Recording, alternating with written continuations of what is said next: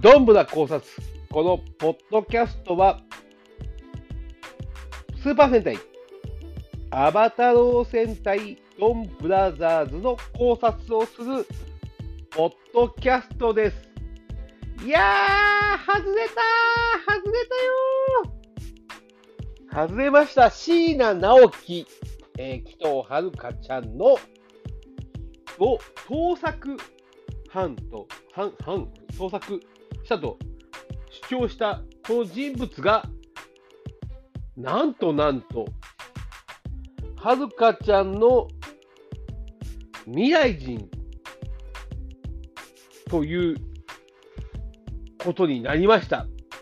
しかも、はるかちゃん、猿原と付き合っておりまして、しんちゃん、はるちゃんと呼び合う中でございます。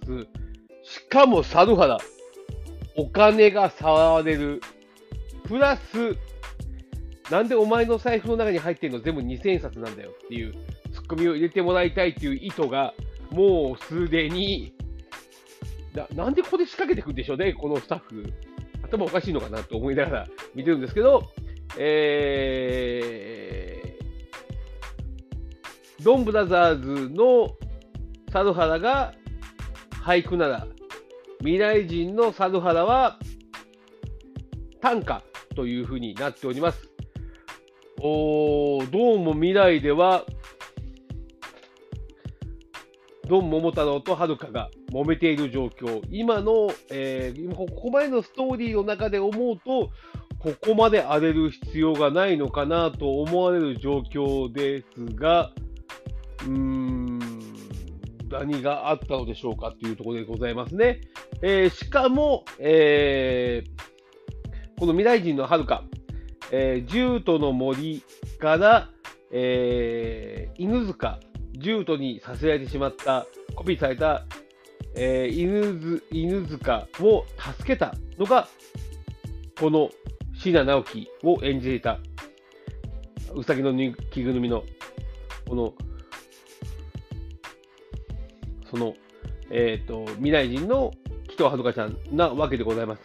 ご丁寧に、あの、こう、縛られたツタを切るのが、えー、スクリーントーンを切るデザインナイフという、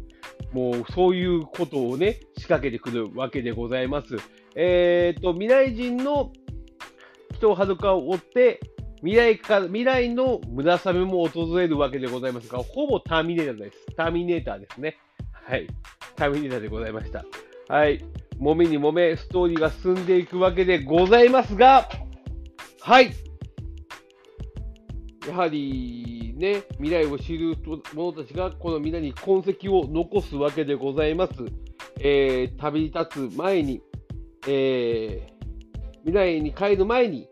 えー、私の漫画に漫画の中にっていうセリフを残し、えー、物語の最終面で、はるかちゃんの部屋に、その、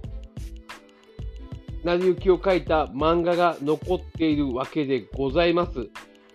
さあ、どうなるのかというとこでございますが、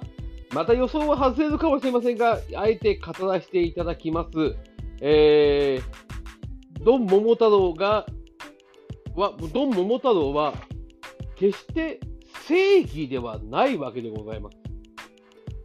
彼のやるべきことをただ実行しているだけ、それに、それに付き合わされているのが、ドンブラザーズのメンバーでございます。それぞれの目的を持って、それぞれの記事ポイントを使いながら、えー、いろんなことをやっているわけでございます。えー、太郎が本当に正義なのかどうか、うん、なかなか分かりづらい状況なのかなとは思っております。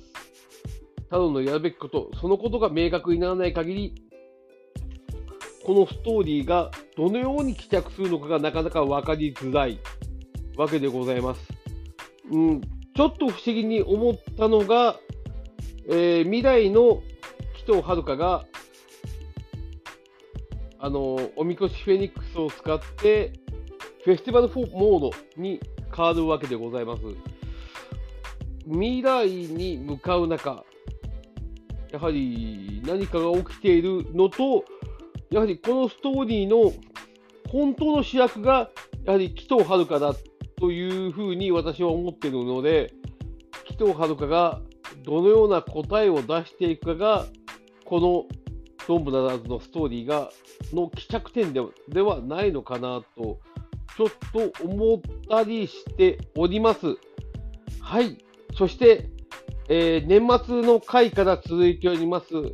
えー、ジローうざいよねのシリーズ。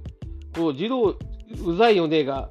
どこで、どっかで思いっきり爆発するのかなというふうに思っておりますので、